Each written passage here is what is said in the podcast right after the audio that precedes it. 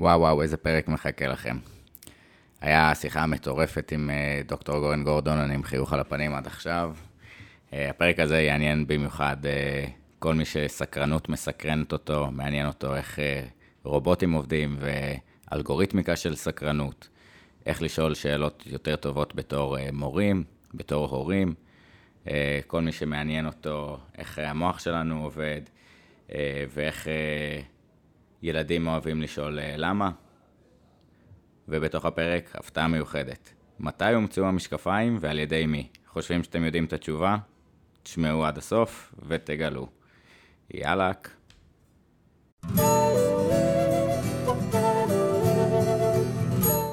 אתם מאזינים ל"שאלה טובה", פודקאסט על שאלות, עם אסף פאול כהן. ברוכים הבאים לעוד פרק בשאלה טובה, פודקאסט על שאלות עם אנשים שואלים. אה, בכל פרק אנחנו מארחים מישהו שחלק מהעבודה שלו לשאול שאלות, לנסות להבין קצת מהתובנות שלו, אה, מהמתודולוגיות, קצת לגנוב טיפים כדי שנהיה שואלים טובים יותר. אה, וזהו, היום אני סופר סופר מתרגש להציג את האורח שלי, אבל לפני כן, כהרגלנו נתחיל בשאלה, אז תבחר מספר. 22. 22. אמ, מה הקריירה החלומית שלך, גם אם מופרכת או מומצאת לחלוטין?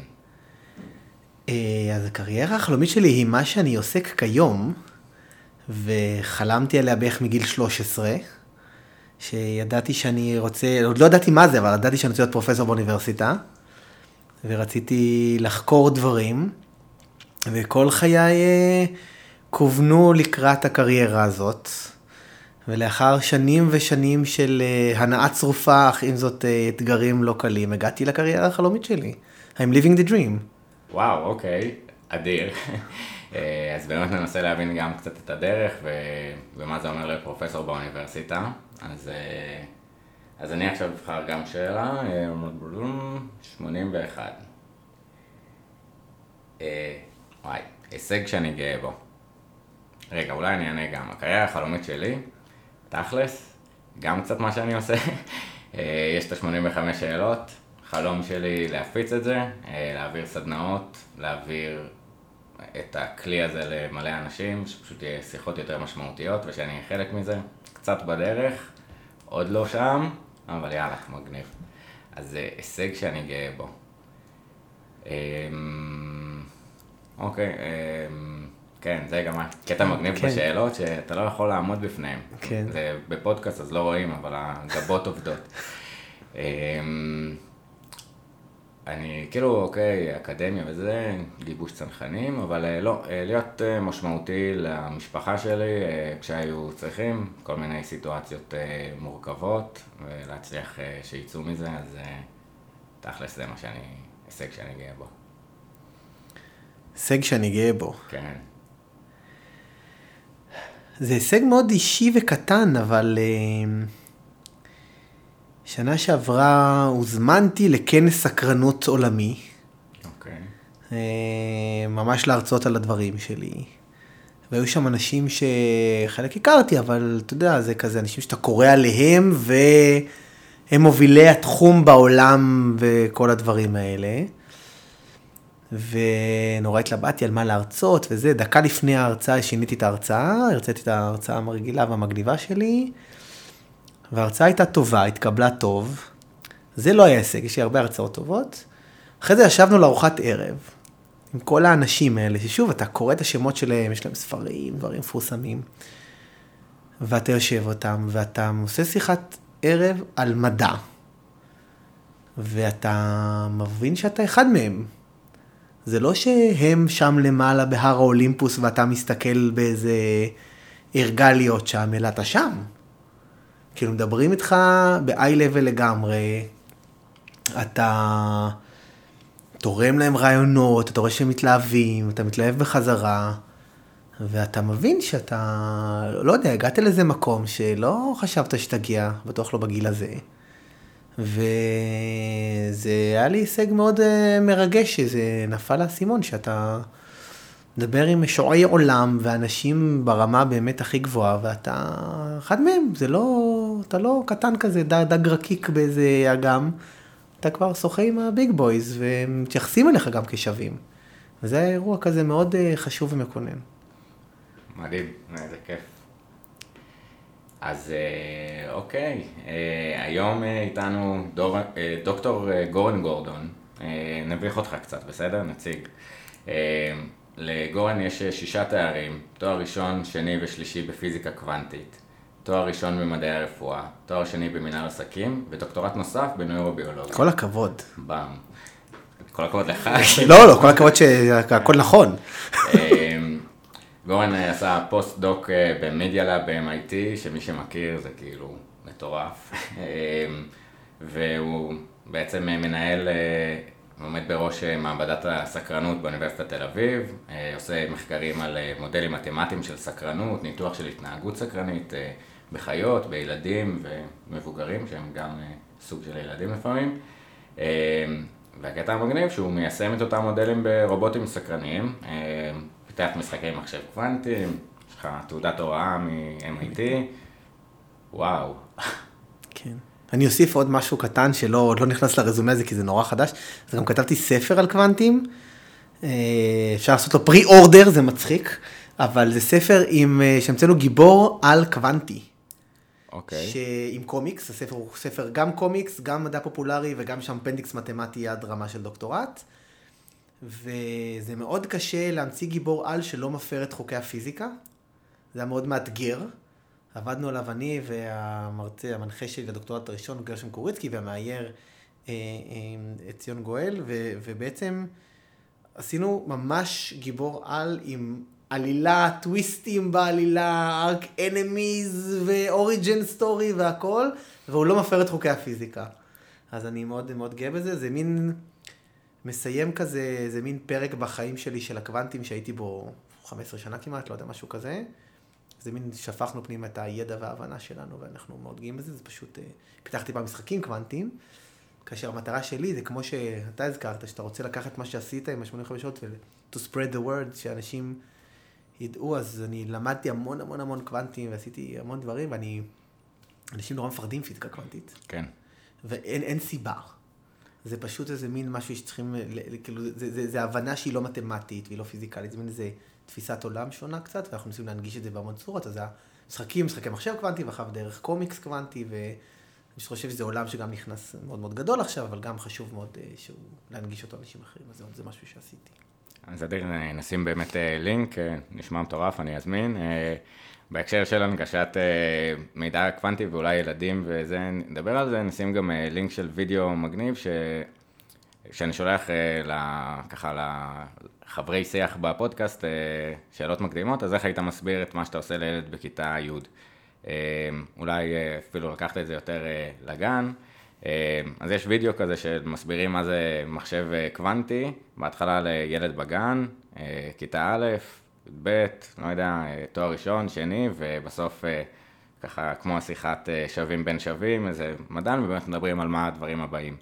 והפירוק הזה, אה, יש, נראה לי זה פיינמן, יש לו את הטריק הזה של אם אתה יכול להסביר את מה שאתה עושה אה, לרמת ילד, אז כנראה הבנת אה, מה באמת אתה עושה, וזה נורא מאתגר, אז אה, נעשה את שלנו להנגיש את הידע הקוונטי ובכלל, אבל טוב, אנחנו... קצת אה, רוצים לשאול על שאלות, אז, אה, אז איך מתחילים כאילו להיות אה, מישהו עם שישה תארים? היית ילד סקרן? מאיפה זה הגיע כל ה... כן, אז אני בערך בכיתה ז' או ח' פיתחתי שתי אהבות גדולות בעקבות ספרים. ספרים זה המקור להכל בסופו של יום. אני קורא ספרי מדע בדיוני ופנטזיה עד היום. דרך אגב, רק מדע בדיוני ופנטזיה. ספרות יפה לא מדברת אליי. Mm-hmm. מצטער לכל הניני הטעם בקהל, לא מצליח לקרוא כאלה, רק פנטזיה ומדע בדיוני. אה, ושני ספרים מאוד השפיעו עליי, אחד זה פנטסטיק וויג' 2 של אסימוב, mm-hmm. אז זה בו שמקבצים אנשים ומזריקים אותם לתוך הגוף, זה היה פנטסטיק וויג' 1, המסע המופלא, ובהקדמה לספר השני הוא כתב שהספר הראשון זה ממש לא טוב. ספר השני מזריקים אנשים לתוך המוח. וזה היה לפני נוירוסיינס, זה היה בשנות ה-80 או משהו כזה, סוף שנות ה-80, וזה פשוט הדליק אותי, הקטע של כל המחשבות בעצם נמצאות שם, ו- ומה קורה שם, איך זה יכול להיות שדברים כאלה, וכל האישיות שם והמחשבות שם. אז עפתי על המוח. במקביל קראתי גם את uh, The Emperor's New Mind של רוג'ר פנרוז, שזה קצת עב, עב כרס, אבל שם הוא מסביר uh, מאוד מאוד יפה קוונטים, והתלהבתי גם מקוונטים, ואז שתי האהבות הגדולות שלי שליוו אותי במשך כמעט 20 ומשהו שנה, של גם קוונטים וגם מוח. ופשוט uh, התחלתי לחקור את כל הדברים האלה כל הזמן. הלכתי למלא חוגים לפני זה, גם חוגי uh, ביולוגיה, כימיה, לוגיקה, כל מיני דברים כאלה הרבה לפני, אבל זה ההתחלה של השתי האהבות הגדולות שליוו אותי כל חיי. אז בעצם איזשהו הצתת דמיון מגורם חיצוני והתגובה אליה שהובילה למסע... כן, הקונספט הזה של ספרות מדע בדיוני במיוחד, פנטזיה גם, אבל קצת פחות, למרות שהיום כבר אפשר לנסות גם לממש פנטזיות בספרי פנטזיות. אמ, הקטע של מדע בדיוני שפתאום אתה כל המסע לחלל מדליק אותי בטירוף, ו- וכל ה... גם הרובוטים שעכשיו כבר אה, נהיים כבר חצי מציאותיים. זה, זה תמיד מראה לך איזה מין עולם שיכול להיות, ובתור מישהו שחוקר ומתעניין, בעצם ניצת לך פתאום איזה קטע של כזה, אוקיי, אני רוצה לחיות בעולם כזה, מה אני צריך לעשות כדי שזה יהיה העולם שבו אני חי בו. ואז uh, בעצם מנסים uh, לחקור ולהבין, לראות איך לגרום לזה לקרות. אז אני, העולם האפשרי שבאמת נפתח בספרי מדע בדיוני, שמדהים, גם זה תמיד פריקרסר כזה למה שקורה, כן. ואתה כזה, אתה יודע, אני זוכר אה, עם 20 אלף מיל מתחת למים, באיזה בית מלון אה, מצ'וקמק שהיינו בטיול, וגומע את זה, וכזה בוא הולכים, אני כזה, לא, לא, תעזבו אותי, הרבה יותר כיף פה, כאילו מתחת למים. אמ, אבל האפשרות הזאת של עולם שנפתח, הוא כאילו גם קורה לפעמים בשאלות מסוג מסוים. אה, הרבה פעמים אני שואל, אם היית יכול לבחור משהו, מה זה היה? שזה שונה מתבחר משהו, כי בעצם השאלת שאלה מהסוג הזה, זה שהוא פתיחת צוהר, מאפשר לגבות לזוז בצורה שונה, וכל הנוירונים רצים, יש, לצייר איזושהי תמונה כזאת. יש באמת במחקרים על סקרנות, בעצם על uh, כל מיני ביטויים של סקרנות, אז באמת שאלת שאלות של... what ifs, mm-hmm. ו-I wonder what would happen if, אני מאוד תוהה מה יקרה אם. זה כל מיני דברים שגם גורמים לאינטרוספקציה ורפלקציה, אתה בעצם חושב על דברים שלא יכולים לקרות, אבל דברים שמבינים, וגם זה בעצם אה, אחד מהשיטות שאחד הרובוטים שלי מעודד סקרנות, זה בעצם, הוא שואל שאלות כאלה, אה, שאלות די רטוריות, זה לא שאלות שאתה אה, באמת מצפה לתשובה, אבל זה שאלות שמי ששומע אותן לא יכול להפסיק לחשוב, הוא חייב, זה עוד מעט עושה לו איזה טריגר שהוא מתחיל לחשוב עליו. באמת אחד הניסויים, אה, כבר כמה ניסויים, שבעצם אה, ילדים משחקים עם הרובוטים, רובוטים חברתיים, משחקים איתם, והרובוט באמת אומר, אני, וואי, מגניב, הנה משהו חדש, מעניין מה יקרה אם הוא יזוז ככה, או אה, מעניין אותי, מאיפה הגיעו הבלונים האלה? אני מעניין אולי כל מיני שאלות של תהיות על דברים שקורו או לא קורו יכולים לקרות, ובעצם בתור מטרה, לעודד שאלות כאלה בילדים, כי אלה שאלות באמת של מראות שבעצם ילד סקרן ורוצה לדעת דברים לא רק במיידי ובעכשיו, אלא כל מיני דברים אפשריים אחרים. ש, שגם זה, אוקיי, אהבת לי את הסכך, רגע. אמ, השאלות שהרובוט שואל, זה שאלות אבל שהן מתוכנתות מראש, אתם אומרים לו לשאול את השאלות. כן, כן. כי כאילו יש משפט של אה, פיקאסו, ש... אוקיי, נפתח באמת את כל המערכת יחסים בין uh, רובוטים ושאלת שאלות ולמידה. Uh, הוא אומר, What good are computers? They only give answers. Uh, ובאמת בעולם עכשיו של הצפת מידע, ויש את, ה, את ווטסון, המחשב של IBM, כן. מנצח את כולם בכזה ג'פרדי, ועובד עכשיו עם רופאים, לעזור להם לשאול שאלות יותר נכונות כדי להשיג את המידע, אבל... רובוטים יכולים גם לשאול שאלות? אז את האמת, אני אגיד לך, אני אגיד לך את האמת. אה, אני כן חוקר רובוטים שלומדים לחקור את העולם סביבם, mm-hmm. בעצמם, ממש כמו ילדים, עם אלגוריתמים שפותחו על בסיס איך שהמוח עובד ואיך שילדים לומדים. אה, שפה זה עולם אחר, mm-hmm. שאלת שאלות ברמה של השפה, זה משהו מאוד מאוד אה, מורכב שלא כל כך נכנסתי אליו. כאילו רובוטים שממציאים שאלות חדשות, זה משהו שלא נכנסתי אליו. אה, כן, יש לנו אה, משחק להערכת סקרנות של ילדים, שבו אנחנו כן בודקים האם ילדים סקרנים שואלים שאלות אחרות מילדים לא סקרנים. אה, נתת לי דרך אגב רעיון למחקר שלי, בעצם לתכנת שאלות כאלה, אבל עוד לא הגענו לשם. הרובוטים שלי לומדים איך להתנהג בעולם בצורה סקרנית כדי לחקור על עצמם, על הסביבה שלהם, על האנשים מסביבם. אני לא מתכנת אותם איך לזוז ומה להתנהג, אלא אני רק מתכנת להם את המטרה של ללמוד את הסביבה בצורה סקרנית. והם לומדים התנהגויות שלא הייתי צופה מראש, וכמה פעמים גם הפתיעו אותי, כמה פעמים אוששו אה, היפותזות שהיו לי על בני אדם. מגניב. אה, הדוגמה הכי יפה שלי זה, היה לי רובוט שידע להביע הבעות פנים. אלא ידע לעשות פרצוף שמח, פרצוף עצוב, פרצוף חושב, פרצוף מפהק, פרצוף אה, ביישן. אה, ושמתי מצלמה על, על הרובוט של לראות איזה אנשים באים. כאילו, כמה אנשים מסתכלים על הרובוט. זה היה במקום שבו עברו מלא אנשים. ותכנתי את הרובוט של אה, ילמד איזה פרצוף שהוא עושה, יגרום לאנשים להסתכל עליו יותר. איזה פרצוף שהוא עושה יגרום לאנשים לתת לו תשומת לב ולהישאר שם. לא ידעתי, על עוד תשע אפשרויות. והסתבר שבעצם הוא למד לבכות.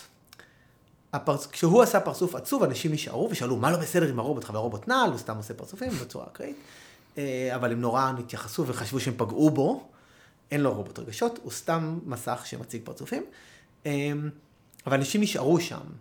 והוא, תכנתתי אותו של אם הוא עושה פעולה שגורם לאנשים להישאר, שיעשה את הפעולה הזאת יותר. Mm-hmm. אז הוא התחיל לבכות יותר ויותר. אז הרובוט הזה למד לבד לבכות כדי לקבל תשומת לב. שזה מה שילדים עושים. כן. עכשיו, לא תכנתתי אותו לבכות. תכנתתי אותו ללמוד איזה פרצוף יגרום לאנשים להישאר. עכשיו, למה אני אומר את זה? כי יש פה גם דברים, הרבה דברים קשורים לחינוך.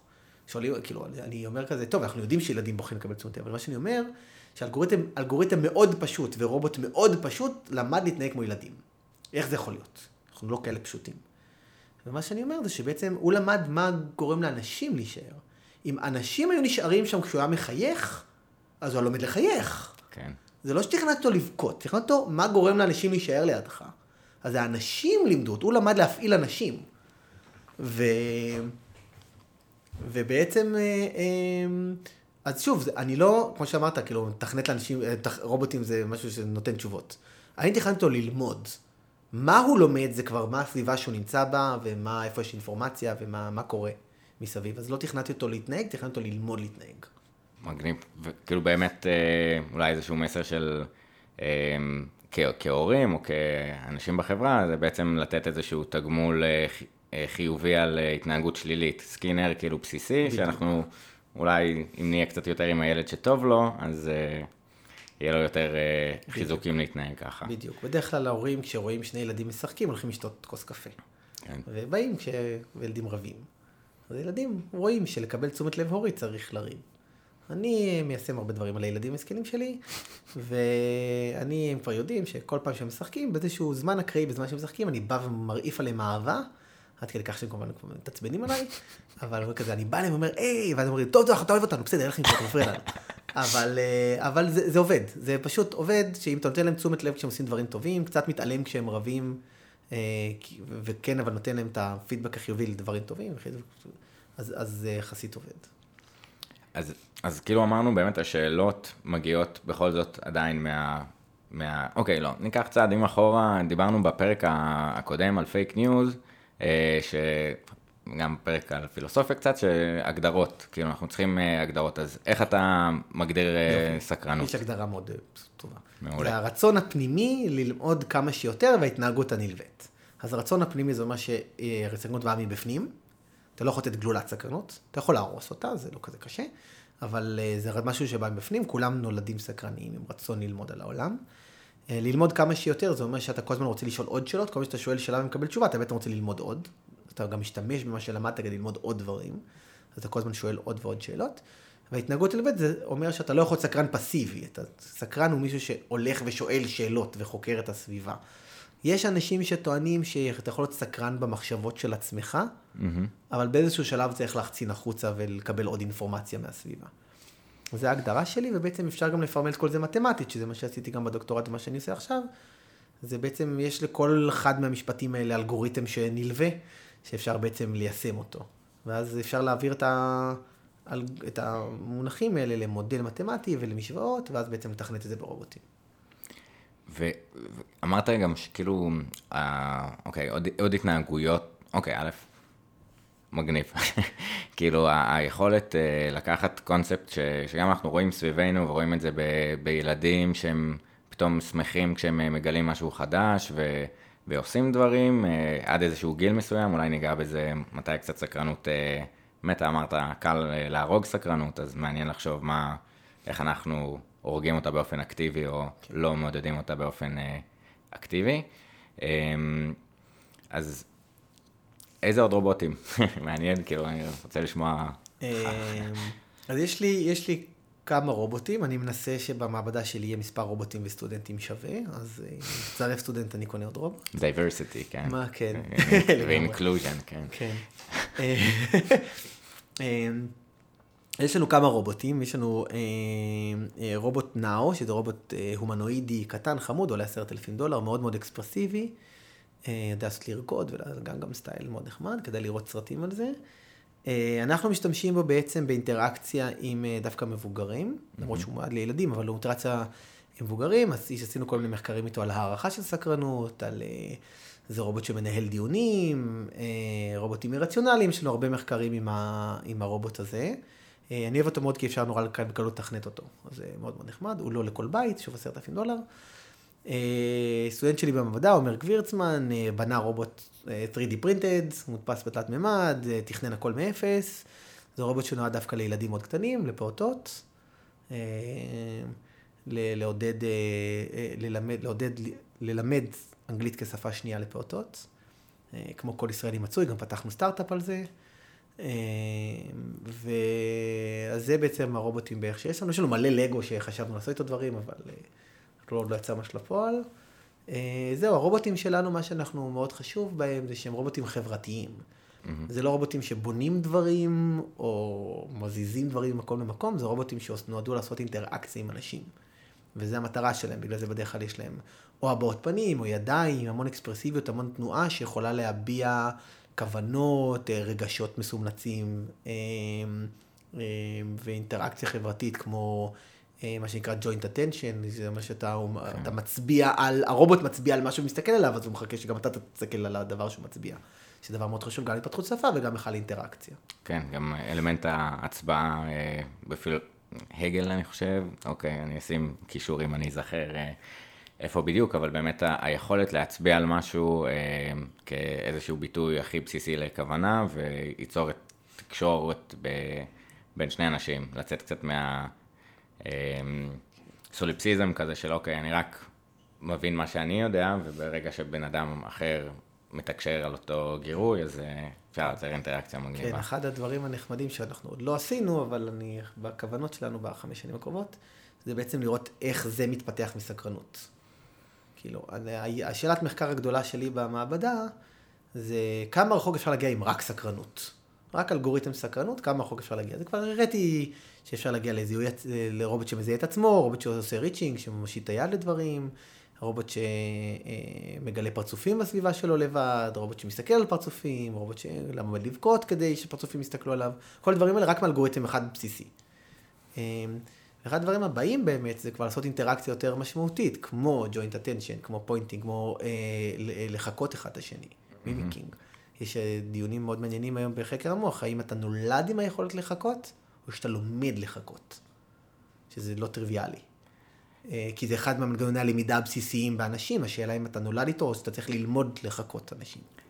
אני מכיר אולי את העולם של מירור אה, ניורון, כן. של בעצם כשאתה רואה משהו מופעלים אותם נוירונים או רשת נוירונים שקשורה בפעולה שלך, אז בעצם אי אפשר לראות אם הם קיימים כשאתה קטן. קצת קשה פשוט. לקחת ילד בן אה, אה, שבועיים, שלושה ולדחוף לו אלקטרונות למוח, לא בטוח שוועדת mm, האתיקה תאשר דברים כאלה. האלה. אלה, מטרידים נורא. אה, לא ברור לגמרי אם נולדים עם תאי נוירונוירון, אני חייב שאני לא יודע, אולי יודעים mm-hmm. על זה, זה לא מאה אחוז התחום שלי. אני לא חושב שיודעים או לא יודעים האם נולדים כן. כבר עם מיורונוירונס. שאלה מעניינת מאוד האם הם מתפתחים לבד או לא. כן, כאילו מה ספונטניאס. אני לא יודע על זה. זה לא ספונטניאס, זה מאוד מכוון. כי אלגוריתם סקרנות הוא כן חשוב. זה לא אקראית מתפתח, זה מתפתח לצורך וקבלת אינפורמציה. אחת התיאוריות אומרות שבעצם אתה לומד לחכות, כי כשבלי כוונה עשית משהו שמישהו אחר עשה, קיבלת יותר אינפורמציה, mm-hmm. מאשר שעשית פעולה אחרת. ואז אתה לומד שאם אתה עושה משהו שמישהו עושה, אתה תקבל יותר אינפורמציה ממנו ככה. אז אתה בעצם לומד לחכות כדי לקבל יותר אינפורמציה. אז גם ניקח אולי צעד אחורה. ילד, כשאנחנו רואים שהוא מחייך או טוב לו שהוא לומד משהו חדש, וגם אנחנו מכירים את זה מעצמנו, גילינו משהו וכזה יוריקה מומנט, או סתם אהה קטן כזה, אז אנחנו שמחים. אה, ואמרנו שרובוטים הם, או מחשבים, איך שניקח את זה, הם, אה, אין להם רגשות. או, אז זהו.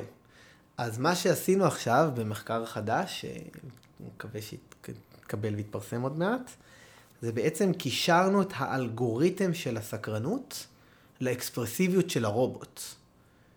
שזה אומר, אה, ככל שהרובוט לומד יותר, עם אלגוריתם למידת מכונה, Deep Learning, כל הדברים האלה, כל שהוא לומד יותר, הוא יותר מחייך. אין לו רגשות, למרות שזה הביטוי הביהביוריסטי הכי קרוב שיש כן. להבעת רגשות. שאם אתה לומד יותר, אתה יותר מחייך. אני לא יודע עוד הרבה הגדרות שונות לשמחה, גם לאנשים. אני גם יכול להגיד, טוב, כשאתה משתחרר לך דופמין אתה מחייך.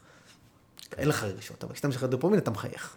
אז, אה, אז זה מאוד מאוד מתקרב. אנחנו מתקרבים לזה, לזו שאין להם רגשות, כי אני לא יודע מה זה הגדרה של רגש, אני קצת, אה, לא, לא, לא, כאילו, תביא לי הגדרה טובה של רגש, אני אשים אותה במחשב, ואז יהיה לו רגש לפי הגדרה שלך. אבל כרגע אין לי הגדרה טובה של רגש, אבל זה אה, ביטוי של רגש. Mm-hmm. ביטוי באביוריסטי של רגש. הוא לומד משהו חדש, והוא מחייך ככל שהוא לומד יותר. לכן מבחינתי הוא שמח כשהוא לומד.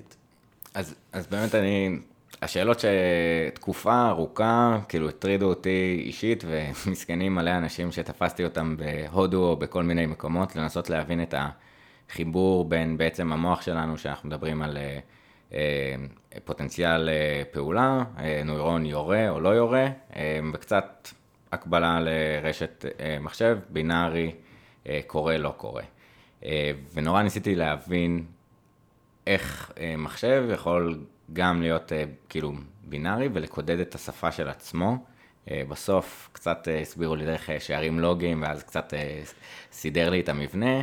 אבל אה, אז מהמקומות האלה, מהמוטיבציה הזאת, אה, אה, יש את כל ה-Buzzwords, כאילו Deep Learning ו-Neural Networks, ונזרוק סייבר בפנים וזהו, סיימנו עם ה-Buzzwords.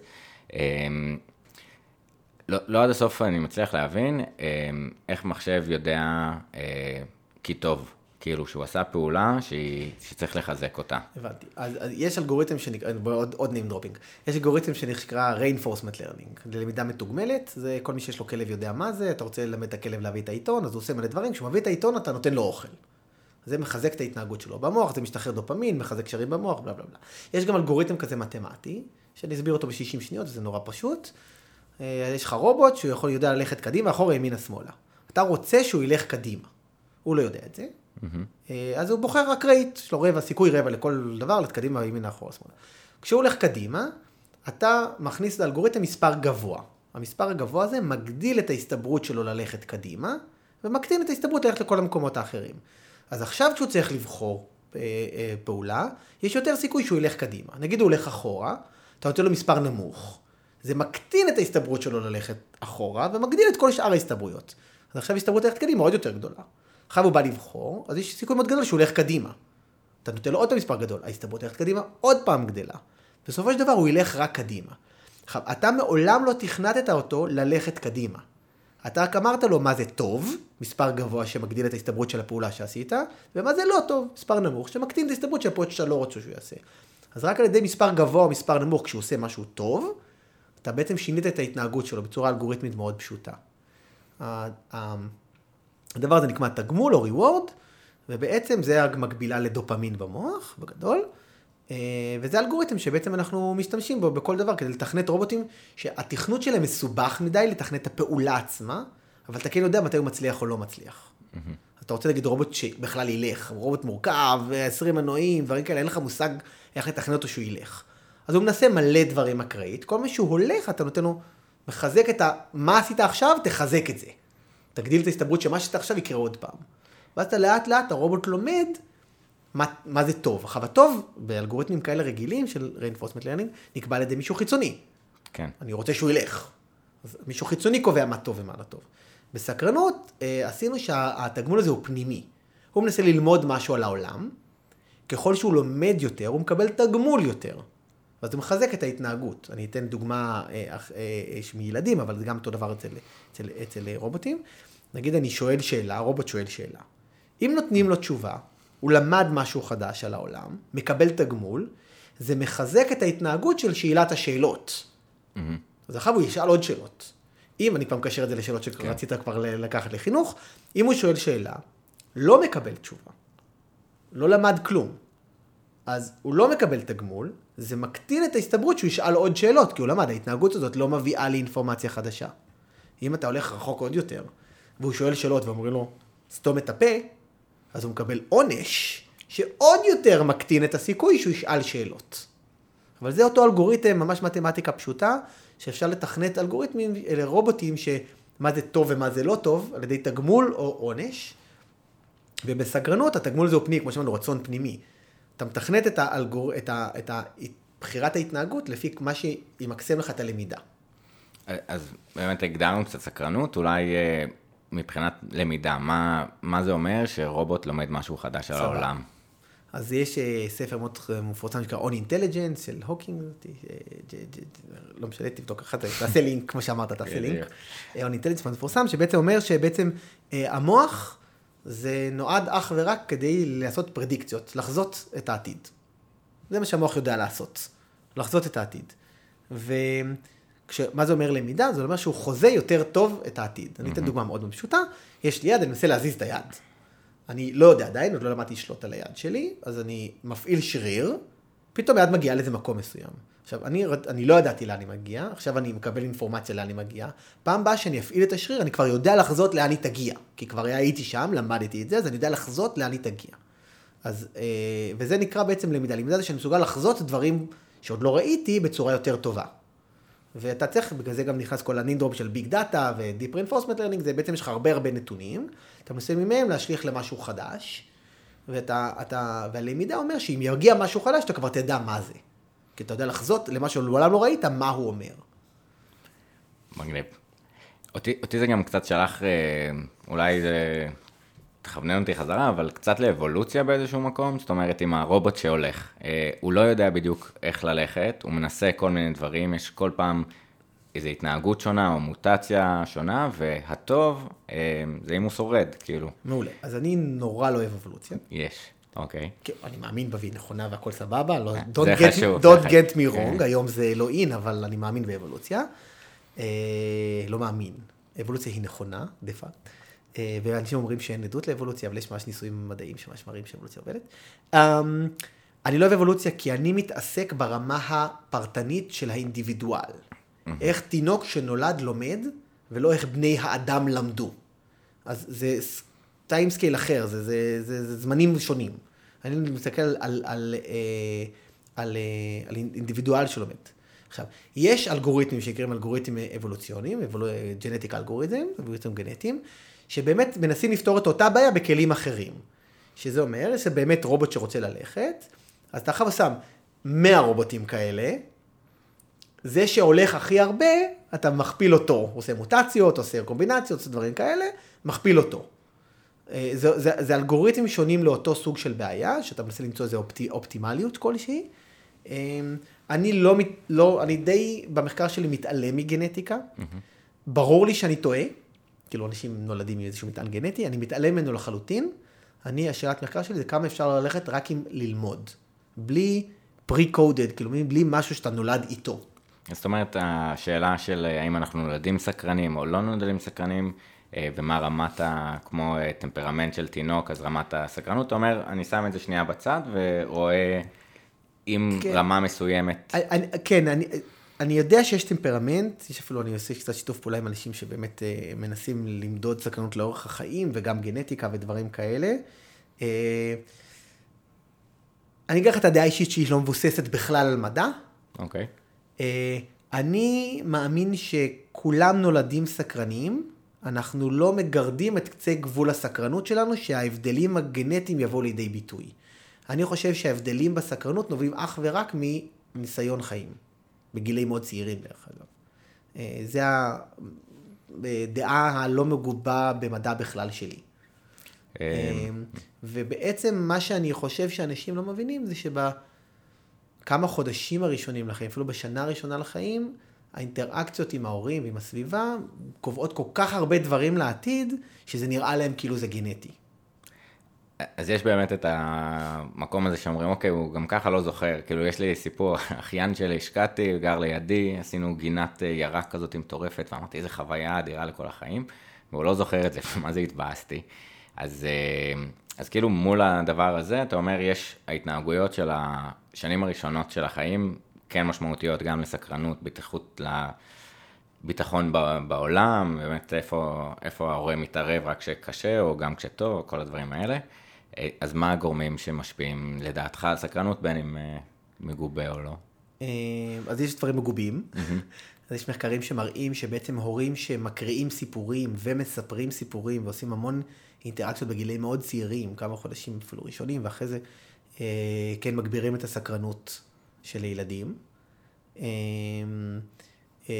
אני אישית מאמין לא מגובה, אבל אני מאוד מאמין בגילאים שילדים כבר מתחילים לדבר, אה, אני פעם איזה, הייתי בהרצאה פופולרית, ובא איזה סבא, סבא ואמר, ילד שלי שואל שאלה, מה לעשות? שאלה מאוד, אה, ילד שואל שאלה מה לעשות. אני, אני עניתי לו ככה, וככה אני גם מתנהג עם הילדים שלי המסכנים. אה, אני אומר לו, תענה לו כאילו זה הבוס שלך נח, שאל אותך את השאלה הזאת, אתה חייב לענות לו הכי רציני והכי טוב שאתה יכול. אני ככה עונה לילדים שלי. אני גם דרך אגב לא מאמין, יש המון אנשים שחושבים שצריך uh, to dumb it down, כאילו להפוך mm-hmm. את זה למשהו נורא טיפשי כי הם ילדים ולא מבינים כלום, אני לא מסנן כלום. כן. לא מסנן. Uh, מישהו ש... אני גם, אני גם מלמד בבתי, בבית, בבית ספר של הילדים שלי שעה בשבוע, וזה כיתות ב' ג', כאילו למדתי ב', למדתי ג', למדתי ד', ובכיתה ב' לימדתי אותם על cryogenics, אה, אה, על הקפאה של אנשים, לימדתי אותם, שנה האחרונה בכיתה ד' לימדתי אותם על E שווה MC בריבוע, וקוונטים. והיה לנו שיעור ממש מגניב על CRISPR ו gene editing, כי מישהו שאל אותי אה, איך, אה, מאיפה ספיידרמן כאילו הגיע, אז לימדתי קצת על קריספר, ובעצם לימדתי שיש אנשים super powers, כי אה, אתה יודע, אנשים שנולדים נגיד עם cystic fibrosis, ואז מתקנים להם את הגנים ובעצם מתגברים על הבעיה, הם בעצם ספיידרמן, כי בעצם הם קיבלו כוחות על מגנים של דברים אחרים, אז, אז וזה בכיתה ב' וג'. אז, אז אולי הם לא יודעים מה זה קריספר, כי אני לא חושב, גם אני יודע מה זה קריספר, אבל, אבל אני כאילו כן, אני לא מוריד את הרמה, אני פשוט מספר מה שאני יודע ומה שיש, מה שהם קולטים קולטים, מה שהם לא קולטים או שהם שאלו אותי אם אני מרחיב, או שהם לא קולטים, זה גם בסדר. כן, זה, אני לגמרי לוקח את זה, האחיין שלי המסכן כל פעם, אה, זה אולי דוגמה אחרת, אבל אה, מה זה היד, איפה הבטן וזה, אני למדתי אותו, איפה שריר הקוריגטור. כן, יאללה, כן, יאללה. אבל... אה, מה, מה שהם קולטים הם קולטים, וזה, הם, הם, הם באמת ספוג ברמה כזאת של, אנחנו לא מבינים באמת מה הם קולטים ומה הם לא. אבל זה בסדר. יש להם, פעם שמעתי, אני לא יודע, אין לי ציטוט של מי זה אמר את זה, אני לא חושב שמישהו אמר את זה, סתם חבר שלי אמר את זה, אבל uh, ברמה כזאת של, אתה כל הזמן מפחד שיהיה להם איזה טראומה ממשהו שתגיד. אבל הוא אמר, אם הם מבינים את זה, אז הם אמורים להבין את זה, ואם לא מבינים את זה, אז זה לא יעשה להם טראומה. כאילו, תגיד להם מה שאתה רוצה, והמסננת הטבעית שלהם תעשה. עכשיו שוב, אני לא מדבר על דברים שאסור כן. לדבר לילדים, אבל ברמת מדע וזה, אני לא, אין לי שום בעיות, לא, אין מסננת. באמת יש... אה, כאילו איזושהי חשיבה אה, של, יש את האלמנט בין גילאי אה, כזה שנתיים לארבע, אה, מחקר של פול האריס נראה לי מהרווארד, של שואלים 40 אלף שאלות ב span הזה. וגם... אני מכיר את פול האריס הוא כתב לי על הספר, המלצה לספר על סקרנות שכתבתי. אדיר, זה בדיוק ה... בן אדם מדהים. כן. להכיר מישהו שכזה ציטטת, או כזה הוא בסוגריים של ה-APA, זה, כן, זה קטע. אז, אה, אז קצת אולי נדבר על ה... למה שאלות דועכות, אבל לפני זה, ש... הרבה פעמים אה, ילדים שואלים עוד פעם, למה? למה? למה? וכאילו זה לדעתי נובע משני דברים, מעניין מה, מה דעתך. אחד זה באמת איזשהו תהליך של להבין את העולם, להכניס את הדברים ל... Uh, making sense of the world, לנסות לשים את הדברים במגירות מסוימות, ו... והבנה כזאת, שבהתחלה זה מאוד... מה זה הדבר הזה, ואחר כך מה הסיבה, ולנסות להבין תהליכים. אמ, אבל הרבה פעמים שואלים עוד, כי לא ענינו להם על, על, על השאלה שלהם, לא הבנו מה הם רצו. אמ, והיכולת הזאת היא באמת להסביר עוד פעם, יש את הסיפור, אה, אדיר של אה, לואי סי קיי, שכבר אסור אה, לצטט אליו, אה, כן, בגלל הדברים שעשה, או שלא, אבל שהוא אומר ככה, רואה ילד, שואל את אימא שלו, למה, למה האיש הזה הולך לאוטו? זאת אומרת לו, נראה לי הוא הולך לעבודה. למה, למה הוא הולך לעבודה? למה הוא צריך עבודה? שאלות אדירות. כי הוא צריך כסף לה, להביא למשפחה שלו, שיהיה להם מה לאכול. למה אנשים צריכים לאכול? אה, כי הם אה, רוצים אה, לחיות. למה אנשים רוצים לחיות? ואז כזה צועקת עליו, כאילו, עוד לפני זה, אומר, הייתי מסביר לו, הייתי מסביר לו, ובסוף זה כזה מגיע לפרמנידס, היש ישנו ואין איננו, שקט די, תעזוב אותנו, אבל, אבל באמת המקום הזה של לענות ברצינות, מה שבא לנו, ולקחת אותם כבני אדם, לגמרי לקחתי. וגם יש איזה, גם מחקרים מגניבים שמראים שילדים שואלים שאלות כדי גם להמשיך את השיחה. ואם אתה עונה להם, הם ימשיכו את השיחה. כאילו אם ישאלו שאלות, הם, הם, אם ישאלו שאלות והם לא יענו, הם גם כאילו יפסיקו, הם רוצים אה, כל הזמן שתדבר איתם. אז הם שואלים גם באיזשהו שלב, כדי ש... כי אם אתה שואל, ואתה אתה, אתה מצפה להם לתת תשובה, ואם אתה עונה, אז אומרים, אוקיי, ענית, אז אתה בקטע של השיחה, אז בוא נשאל עוד שאלה. כי שוב, כמו שאמרתי מקודם, תשומת לב הורית זה הדבר שהכי נותן אינפורמציה בעולם, אז כל הזמן מנסים עוד ועוד אה, לנסות דין. לפעמים אולי לאו דווקא מעניין אותם התשובה, יותר כמו עצם השיחה והתשומת לב בעצם של, ה, של ההורים. שוב, גם לא בטוח שהם מבינים הכל, אבל הם יוצרים, מתחילים ליצור להם איזשהו קונספט נטוורק, איזה משהו בראש כזה, איזה סכמה של העולם, איך הוא עובד. כן, וגם נראה לנו כאילו ילדים, אוקיי, אם אני אסביר להם עכשיו על אה, מחשב קוונטי, שוב דיברנו על פיינמן ולהוריד את זה לרמה שמבינים, אבל לא לפחד להשתמש במונחים ובדברים באמת. אה, אז אה, לאן לקחתי את זה? אה, כשלמדתי לפסיכומטרי, אז פתאום אתה לומד מילים חדשות, כל מיני דברים כאלה זה, ואז אתה שומע אותם בכל מקום, ובחדשות אתה שומע, את כזה, מה, לא, כאילו, לא הבנתי את הדברים האלה תוך כדי, אז באמת המוח שלנו גם יודע להשלים איפה שהוא לא מבין, וגם יודע לשים את הדברים בצד, אז כן. אותו דבר כשהיינו כאילו גדולים כבר ולומדים פסיכומטרי, אז אותו דבר באיזשהו מקום ילדים, כן. לא לפחד, לא לפחד לענות, מגניב. אוף, איזה באסה, נגמר לנו לאט לאט הזמן. אז כאילו שאלה שאותי עניינה גם בהקשר של המחקרים של מתן ומתן, המתנים, אם נכנס איזשהו מקום בפורמליזציה של האלגוריתם של ביטחון פסיכולוגי. זאת אומרת, התנהגויות, דיברנו קצת על ילדים, אנחנו אומרים להם, מה אתה שואל את השאלה הזאת, מן הסתם הוא פחות ישאל. גורמים שמדכאים סקרנות? כן, יש, יש, יש שני דברים מעניינים, אחד נדבר על עכברים, ואז נדבר על ילדים, לא על מבוגרים, גם ילדים. עכברים זה משהו נורא נחמד, כשעכברים מגיעים למקום חדש, יש להם התנהגות מאוד מוזרה, היא מאוד, כאילו, כל העכברים מתנהגים ככה, מאוד, התנהגות מאוד מוזרה, הם יוצאים קצת החוצה וחוזרים אחורה, יוצאים החוצה, חוזרים אחורה, מגלים משהו חדש, יוצאים אחורה. וגם אפשר לראות, גם מדדו להם בדם, דברים כאלה בעצם שהם יוצאים החוצה, הם כאילו סקרניים, ואחרי זה הם פתאום נהיים חרדתיים, אקזייטי, וחוזרים אחורה. ואנשים חש... כאילו, לא, יש, חלק מהפרשנות זה בעצם שני דברים, יש אחד סקרנות ואחד כאילו חרדה. ומה שאני בדוקטורט שלי בעצם הראיתי שאפשר להסביר את שניהם מנקודת מבט של אינפורמציה. הם יוצאים החוצה כי הם רוצים לקבל אינפורמציה, אבל הם לא רוצים לקבל יותר מדי אינפורמציה. לא יודע למה, זה לא מגובה, אבל יכול להיות משהו, אולי זה מה שקשור נגיד ל-working memory. Mm-hmm. יש כמות מסוימת של אינפורמציה שאתה יכול לקבל ולעבד בכל רגע נתון. אז כאילו הם יוצאים החוצה, הם מקבלים יותר מדי מידע, זה overwhelming, זה כאילו מתיש אותם, ואז הם חוזרים אחורה. אז יש פה את הקטע, זה כאילו, כאילו אתה מפחד מדברים חדשים, אבל אתם זה בעצם, זה בעצם לא מפחד מדברים חדשים, זה מפחד מדברים יותר מדי חדשים. כאילו, אתה רוצה ללמוד משהו חדש, אבל אתה לא יותר מדי חדש. יש את הקטע של הסוויט ספוט הזה, של זה גם מה שהרבה מחקרים כן הראו, גם באנשים, שיש את הסוויט ספוט של, אם זה פשוט מדי זה משעמם, ואם מסובך מדי זה גם לא טוב. כן. המילה שאני הכי אוהב ואני שם דוחף לכל מקום עכשיו, זה מה שנקרא לרנביליות. Okay. זה היכולת שלך ללמוד. זה, אם זה פשוט מדי, אז היכולת שלך ללמוד היא קטנה, כי אתה כבר יודע, אז אתה לא יכול ללמוד משהו חדש. אם זה מסובך מדי, אתה גם לא יכול ללמוד, כי אתה לא תבין מה אומרים לך, אז יש מקום מסוים באמצע של היכולת שלך ללמוד. ואפשר לכמת אותה במספרים, בגלל זה אני אוהב את זה, זה, זה מאוד נחמד. בקשר ל, לילדים... רגע, רק כן. לפני הזה, באמת גם ככה ב... שוב, זה גרף כן. מוכר של קל מדי, קשה כן. מדי, אבל גם בפלואו, מושג של אתה מאבד תחושת זמן ואתה נורא נהנה מהדברים שאתה עושה, בין אם זה, לא יודע מה, לנצח או להעביר שיעור, או כל אחד מה, ש, מה שהוא עושה. לא תראה בפודקאסט? בדיוק, אוי, נגמר לנו הזמן. סתם, יש עוד מלא זמן. אז, אז באמת למצוא את המקום הזה ב, בלמידה, ו, ושילד כאילו יתבאס שיגמר השיעור, או שאתה צולל ליוטיוב, או לא משנה, עכשיו בעולמות אה, שהכל פתוח, אה, למצוא את המקום הזה ולדעת לדייק לעצמך את המקום שאתה נמצא בו בין פשוט מדי ל... אה, למסובך מדי, זה, זה כזה, זה take home message, ו, וגם באמת הלרנביליות והיכולת שלך ללמוד דברים חדשים כמצרך soft skill באמת אולי הכי חשוב בעולם זה, החדש. זה, זה פחות ה soft skill של הילד כמו של הסביבה שלו, כי הסביבה שלו צריכה לאפשר לו להיות במקום שבו הוא יכול ללמוד. Mm-hmm. כי שוב, זה כל מה שקשור גם המון buzzword של פרסונליזציה והתאמה אישית של החומר. אם כל הכיתה לומדת ביחד, אז חצי מהילדים זה קל מדי וחצי מהילדים זה קשה מדי, אז כולם לא נמצאים ברמה של learnabilityות. אבל אם כל אחד מתקדם בקצב שלו, של הדבר הבא שהוא יכול ללמוד, אז אה, ויגוצקי zone of proximal development, אם גם אני יודע להכניס מילים של אה, פילוסופים. uh, אז uh, לא רק אתה.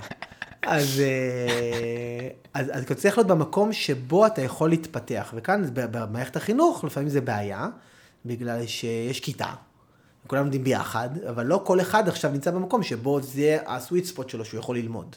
אני לא מדבר על רעשים בכיתה והרבה וזה, אלא פשוט ממש מרד ברמת החומר. כן. ועכשיו נכנסים כל הדברים האלה שבעצם התאמה אישית. ש... כל אחד מתקדם בקצב שלו בדבר שהוא יכול הכי הרבה ללמוד. שזה זורק אותי קצת למה שדיברת בהתחלה, על הרובוט שמלמד אה, שפה שנייה, זאת אומרת, כן. הרבה מהדברים, או מהקושי למצוא את הסוויט ספוט ואת הפרסונליזציה, שיש מורה אחד. אה, ואם אנחנו עושים איזשהו פיזור או מגדילים את הקשב שיש למורה בעזרת רובוטים אחרים, ששנייה יושבים עם הילד ומתאימים, יש גם, כן, נעשה פרק בהמשך עם ענת בן סימון מהמרכז הבינתחומי, של, אה, לא, המרכז הארצי לבחינות והערכה. גם איתם אה, עבדתי ומאמנים לי מחקר על הערכת סקרנות בבתי ספר עכשיו. אדיר, זהו, אז מדהימים, היא אדירה, בדיוק, מדהימים. אדירה, כל מה ש... כועסים על הפסיכומטרי, אל תכעסו, הם אדירים. אמ, אז באמת ההתאמה הזאת היא דרך רובוטים טוב. זה... אז אני גם עושה את זה, בכל המחקרים שלי, כאילו, מחקרים של רובוטים שלנו, אצלנו זה כבר טריוויאלי שיש התאמה אישית ואלגוריתמים כן. אופטימליים להתאמה אישית, זה כבר כל כך ברור. נכון, אבל, אבל זה שזה קל וברור, וזה מה שיפה באינטרדיסציפלינריות הזאת, זה שזה קל וברור אה, למתמטיקאים, אנשי מחשב של, אה, כן, אלגוריתם שהוא מתאים את עצמו, אה, לצרכים של מה שקורה מסביב, זה לא ברור למורים וזה לא ברור למערכות אחרות, והמפגש הוא מה שמייצר את הדברים המעניינים. אחת המטרות שלי לחמש שנים הקרובות, ואני גם הרבה בקשר עם משרד החינוך, זה בעצם להביא את בשורת הרובוטים החברתיים למערכת החינוך.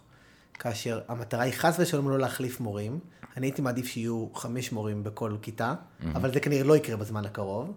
אז האופציה השנייה זה מורה אחד עם חמישה רובוטים. שלהיעזר ברובוטים, שגם יתאימו את עצמם, יעלו דיונים של קבוצות קטנות, אה, יתאימו לכל ילד, יכניסו את הפדגוגיה הנכונה לכל הדברים האלה, אה, הרבה תוכן שהמורים עצמם יכולים להכניס. המורים, אנחנו מפתחים כלים, נגיד, למורים להכניס את התוכן של הרובוט. יש להם שליטה על התוכן, אבל הם לא יכולים להעביר לכל ילד בנפרד. אז המטרה היא שהמורים יכניסו את התוכן לרובוט, והרובוט יעביר את זה לילדים אחרים. אבל באמת בעולם של, כאילו, אני מרגיש שהתוכן באיזשהו מקום קצת אה, איבד מהרלוונטיות שלו, ואולי זה... זה אני, אני, אני רוצה להגיד, זה, זה קצת טעות נפוצה שאני מאוד אה, אה, חורה לי. אה, אנשים חושבים שאם יש גישה לגוגל, כולם יודעים הכל. אה, יש גם, שמעתי המון גישות על... אה, אה, שאתה את, לא צריך לדעת, כי בסוף אתה יכול לשאול את גוגל. בסופו של דבר לרעיונות חדשים ודברים חדשים צריכים להיות בתוך הראש שלך. Mm-hmm. דברים צריכים להיות בתוך הראש. גוגל לא ימציא דבר חדש, כי אין לו את הקישוריות ואין לו את ההבנה ואין לו את כל הדברים האלה. אולי ימציאו אלגוריתמים, כרגע זה עוד לא קיים, למרות שגם על זה עובדים, אבל כדי שיהיה לך, שתוכל לדבר עם מישהו על משהו, צריך אותך בראש. כן. כל הוויגוצקי שלי וכל האנשים שלך, גוגל יודע את כל מה שאמרת לי, אבל גוגל לא משתתף בשיחה עכשיו. כן. אז, אז זה לא עוזר. צריכים ידע. השאלה זה מי מקנה את הידע ומה תפקיד המורה בכיתה, זה כבר משהו אחר. אולי המורה לא צריך את כל הידע, אבל הידע צריך להיות מוקנה לילדים. מה שחשוב במערכת החינוך ולמורים גם בפרט, זה להקנות לילדים את הרצון ללמוד את הידע. Mm-hmm. זה לא מה שלא צריך ללמוד, אבל צריך להקנות להם את הרצון ללמוד, את הסקרנות ואת המוטיבציה ואת ה, מה שנקרא גריט, ההתמדה להמשיך לרכוש ידע. בית ספר עדיין ילמדו בו, אולי לא על ידי מורים, אולי, לא יודע, כולם יעשו מוקים ו... ו... ו... ויראו סרטים חינוכיים ביוטיוב ואחרי זה ידברו עליהם בכיתה, אבל עדיין צריך את הידע. ומה ש... כאילו, אין סקרנות בלי ידע. כן. סקרנות זה בסוף לרכוש ידע. נכון. אז, אז זה לא שלא יהיה ידע בבית ספר, צריך ללמוד בבית ספר. פשוט לעשות את זה בצורה ובמתודולוגיות ופדגוגיות שיעוררו את הסקרנות של הילדים. אז עדיין צריך ללמוד דברים בבית ספר. אני, אני מסכים, יש אה, כזה אמרה שכל הזמן אני אומר, אה, של אה, ההפך מלשכוח זה לרשום, אבל גם ההפך מלזכור זה לרשום. זאת אומרת, וזה קצת האמנזת גוגל, אנחנו כבר לא זוכרים את הטלפונים של חברים שלנו, כי יש לנו את זה בזה, ו...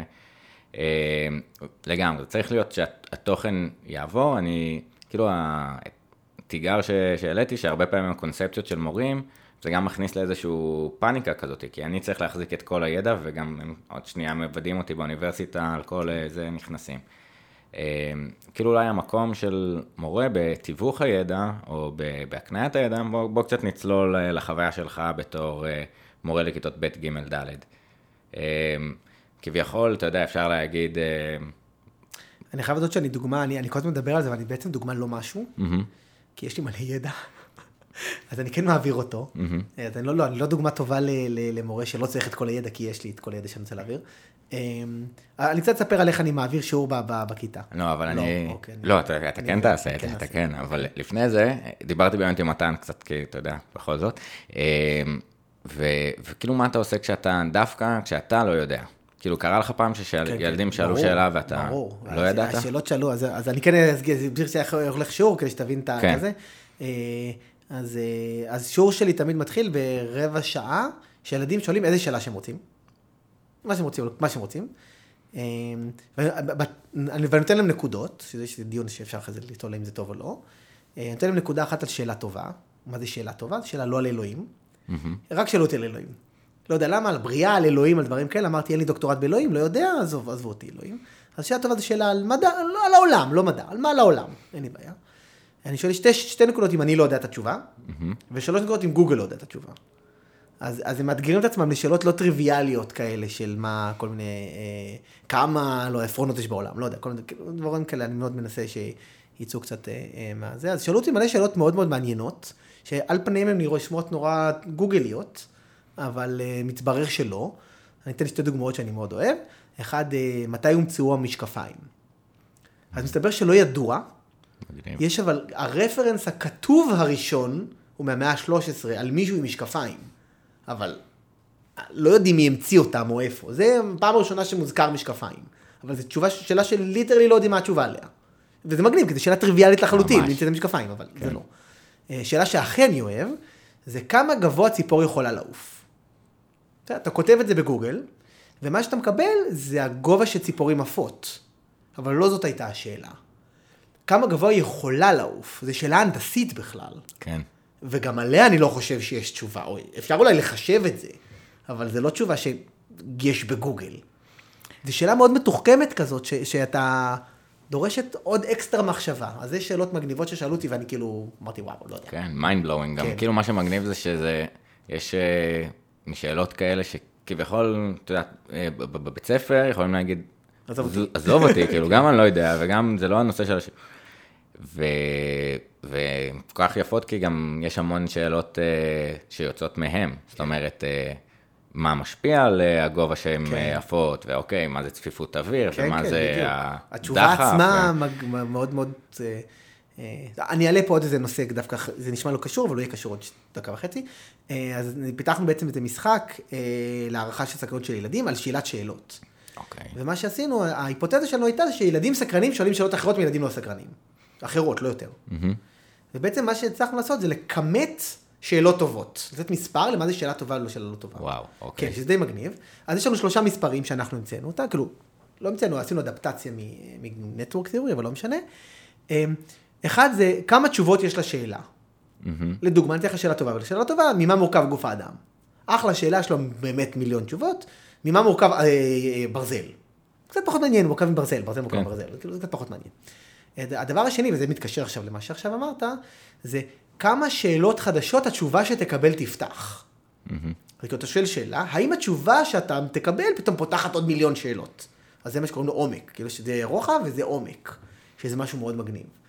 ומשהו חדש שאני המצאתי, ומסתבר שהוא הכי חשוב, זה מה שאני קורא לזה ספציפיציות, זה כמה שאלות אחרות יובילו לתשובה הזאת. אם זה קצת, אז השאלה הזאת מאוד מאוד ספציפית.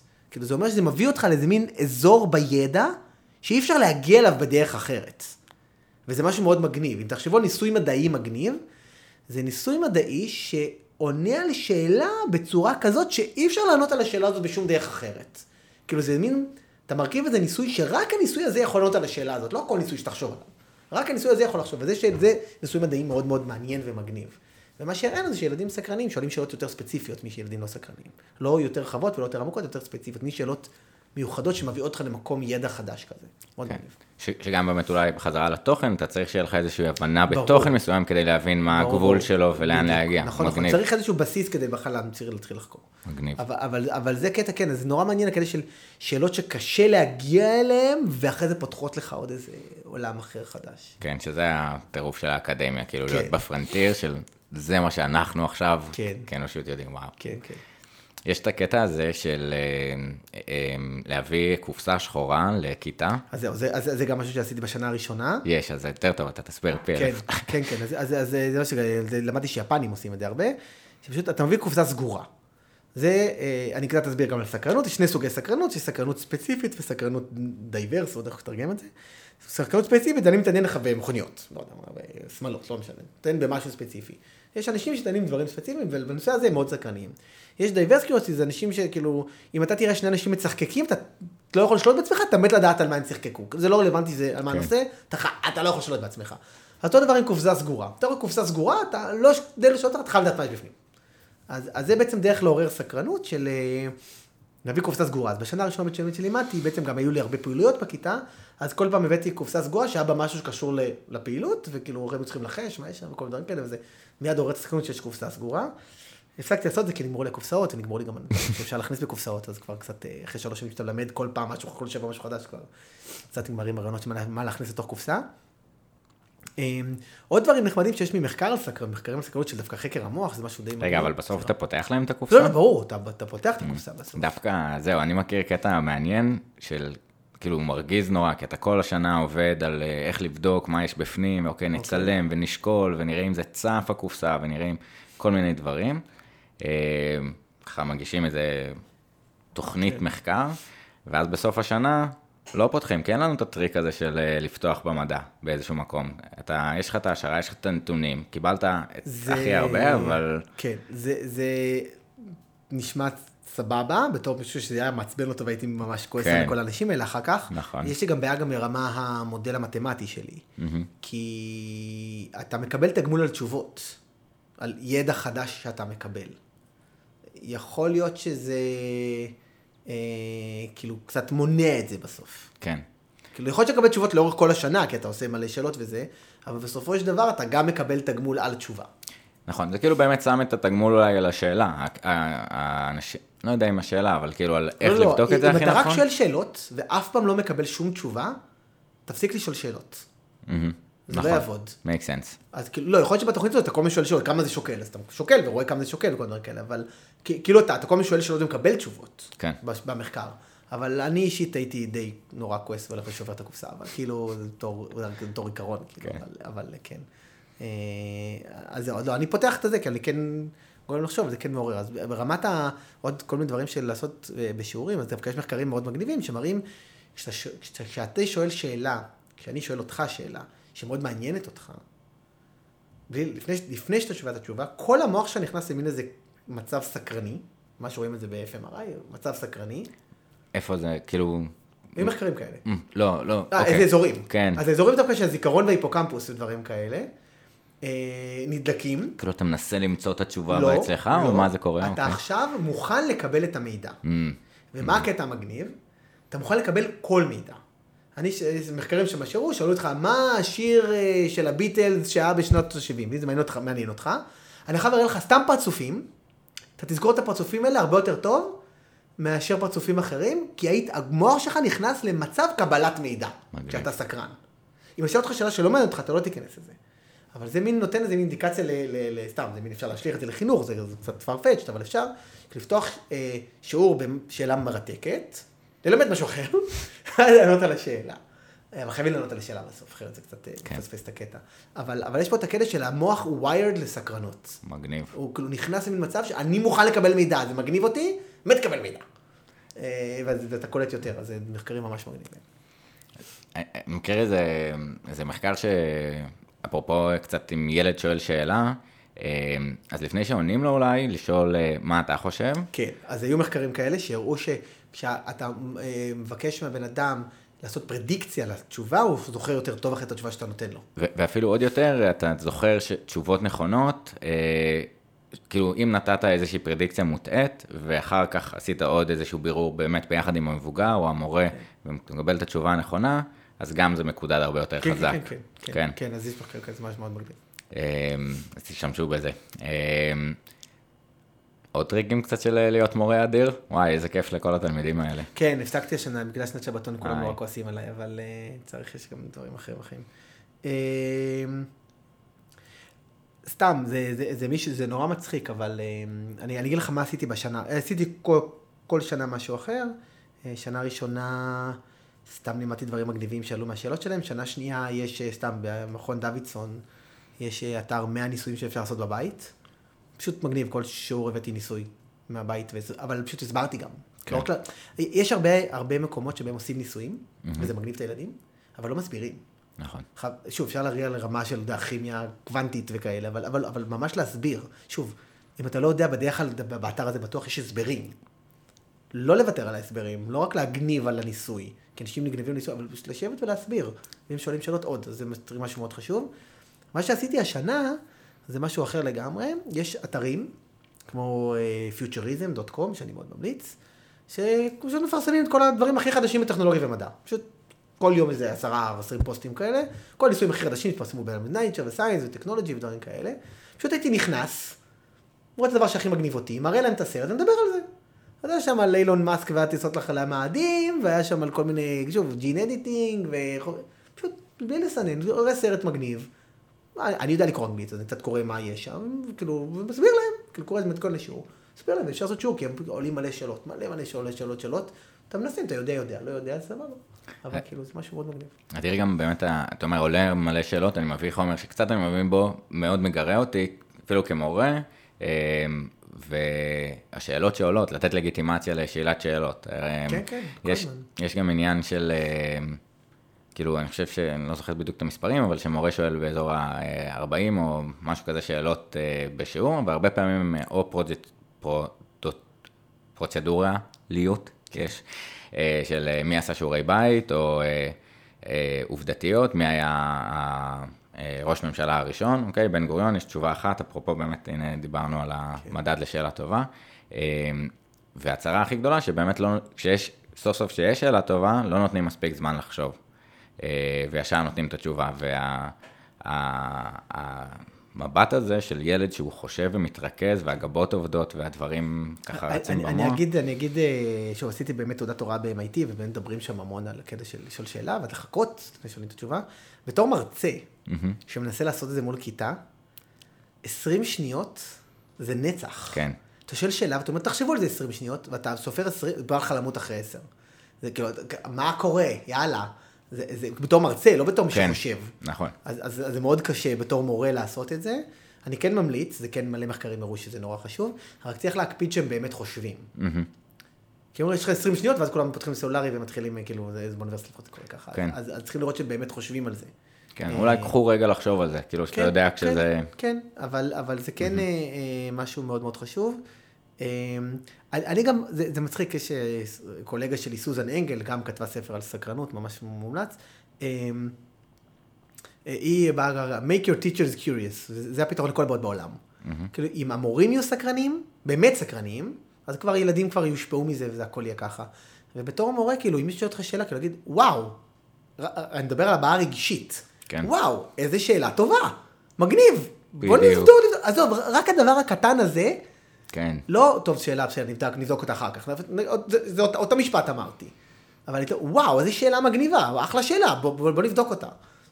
ההתלהבות מזה, נראה לי, עושה אפקט מאוד מאוד, לא, לא, לא הוכחנו את זה, אנחנו רוצים לראות את זה עובד, אבל זה השפעה מאוד גדולה לדעתי. כן. אז זה משהו נורא חשוב.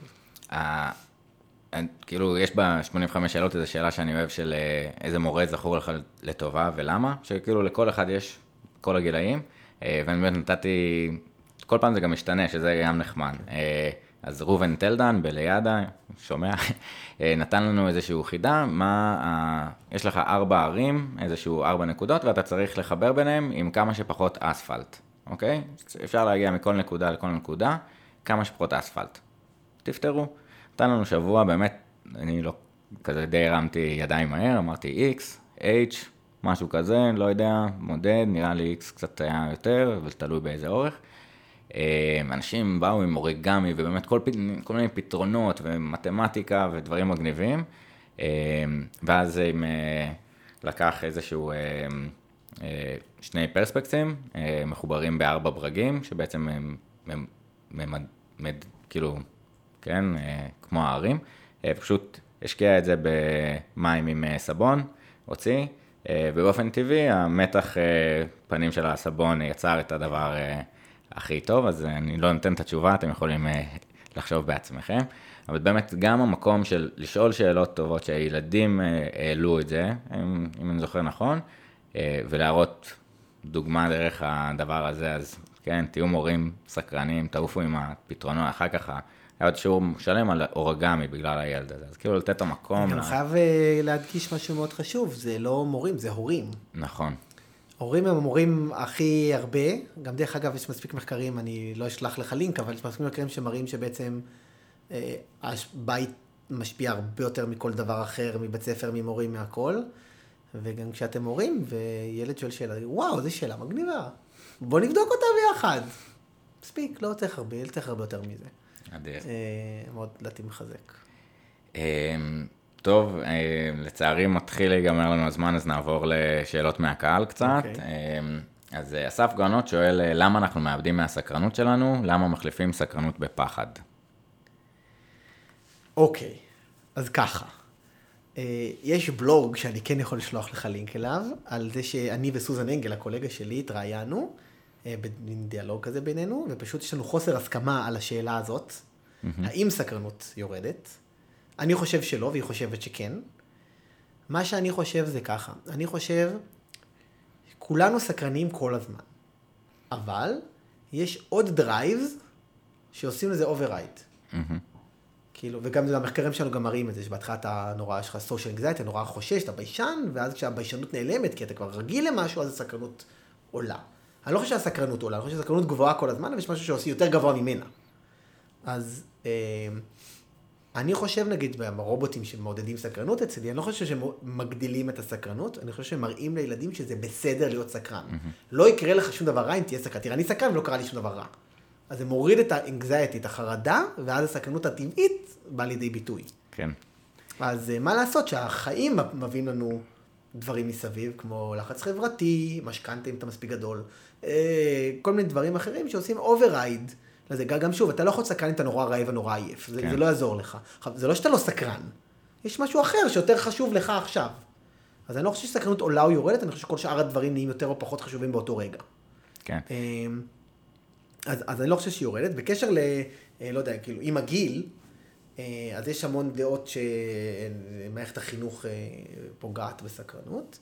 דרך אגב, אין הרבה מחקרים, אין, אין, אין כמעט הרבה מחקרים מדעיים, אה, מספרים, quantitative, שמראים את זה, כי אין כלי להערכת סקרנות. כן. אז אני מנסה לפתח כלי להערכת סקרנות ומנסה להראות את זה, לדעתי זה דרך אגב לא נכון. לדעתי גם יש לנו קצת אינדיקציות ממחקרים שעשינו מאוד קטנים, שזה לא הסקרנות שיורדת, זה ההשתתפות בכיתה. כאילו שאלת השאלות. כן. ושאלת שאלות היא לא אקוויוולנטית לסקרנות. זה אקוויוולנטית לביטוי של סקרנות בסיטואציה הנוכחית שאתה נמצא בה. כן. זה לא שזה לא מעניין אותך יותר ולא שאתה רוצה לחקור יותר, זה אתה לא שואל יותר את השאלה הזאת בכיתה. אז מספר השאלות קטן עם, לא יודע, גיל או עם ה... כן. בבתי ספר. אה, אני לא חושב שזה סקרנות, מה שאנחנו בעצם אפילו מראים שבעצם הפעילות הכיתתית יורדת, אבל לא הסקרנות. שוב, שני דברים קצת שונים. זה אחד כן. הביטוי של השני, אבל זה לא אותו דבר. אז אני חושב שהחיים מביאים עלינו עוד חרדות ודברים שהם לא סקרניים, ואם תרשה להם, אז זה יעשה לזה override. ואם אתה כל היום חרד מ...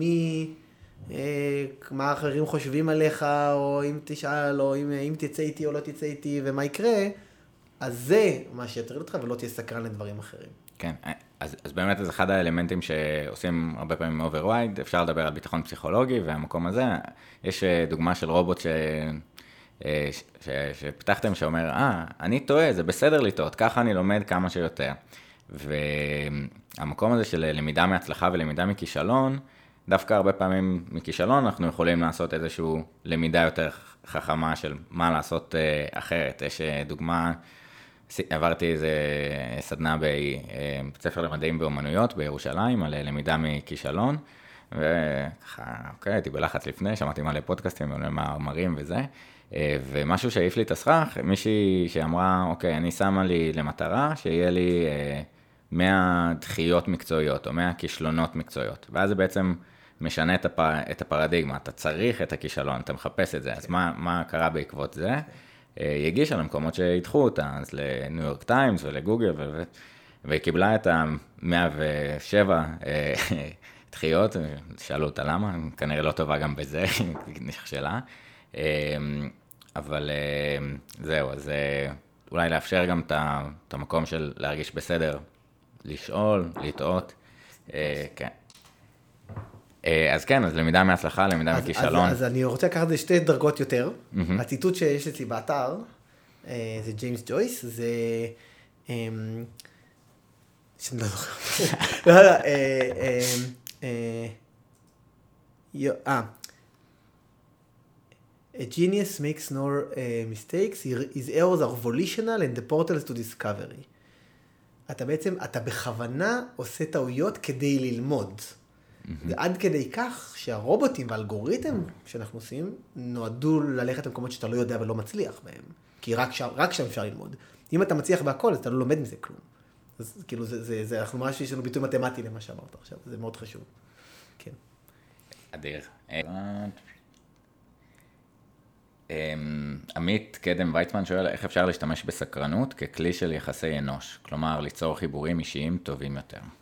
מעולה. אז יש מחקרים רבים שמראים שאנשים סקרניים אה, גם מאושרים יותר, יש להם יותר הצלחה ביחסים, יותר הצלחה בעבודה, יותר הצלחה בכל הדברים האלה. אה, יש אחד מסוגי סקרנות, זה נקרא סקרנות חברתית. וזה האם כמה אתה מתעניין באנשים אחרים. Mm-hmm. ופשוט, זה קצת יצא לא חכמה כל כך, אבל כאילו, שוב, להתגבר על החרדות ולתת לסקרנות הטבעית שלך, don't fake it, כאילו. רוב הפעמים אתה באמת מעניין אותך מי הבן אדם שמולך. אתה רוצה ללמוד עליו מה הוא עושה ומה קורה איתו, ואני ממליץ על 85 שאלות לשאול בן אדם, אבל אני, אני סתם, אני, אני מראיין סטודנטים, לא יודע, זה. ואני תמיד שואל אותם שאלות שהן לא, לא, לא, לא, לא מבינים איפה הן מגיעות. כמו למשל, מה הקורס שהכי נהנית בו? כן. כאילו, וואו, רק נהניתי, קורס, רק רגע, כן, כי הם כן נהנו באיזה קורס או שניים. אז, אז, אז, כאילו, וזה באמת מעניין אותי, כי קודם כל זה מלמד על הבן אדם, אני, יודע, אני, אני, אני לומד על הבן אדם הרבה יותר, כשאני יודע ממה הוא נהנה, ממה הוא לא נהנה. לי תן לי לשאול שאלות, אבל don't fake it, לא מה נשמע. כן.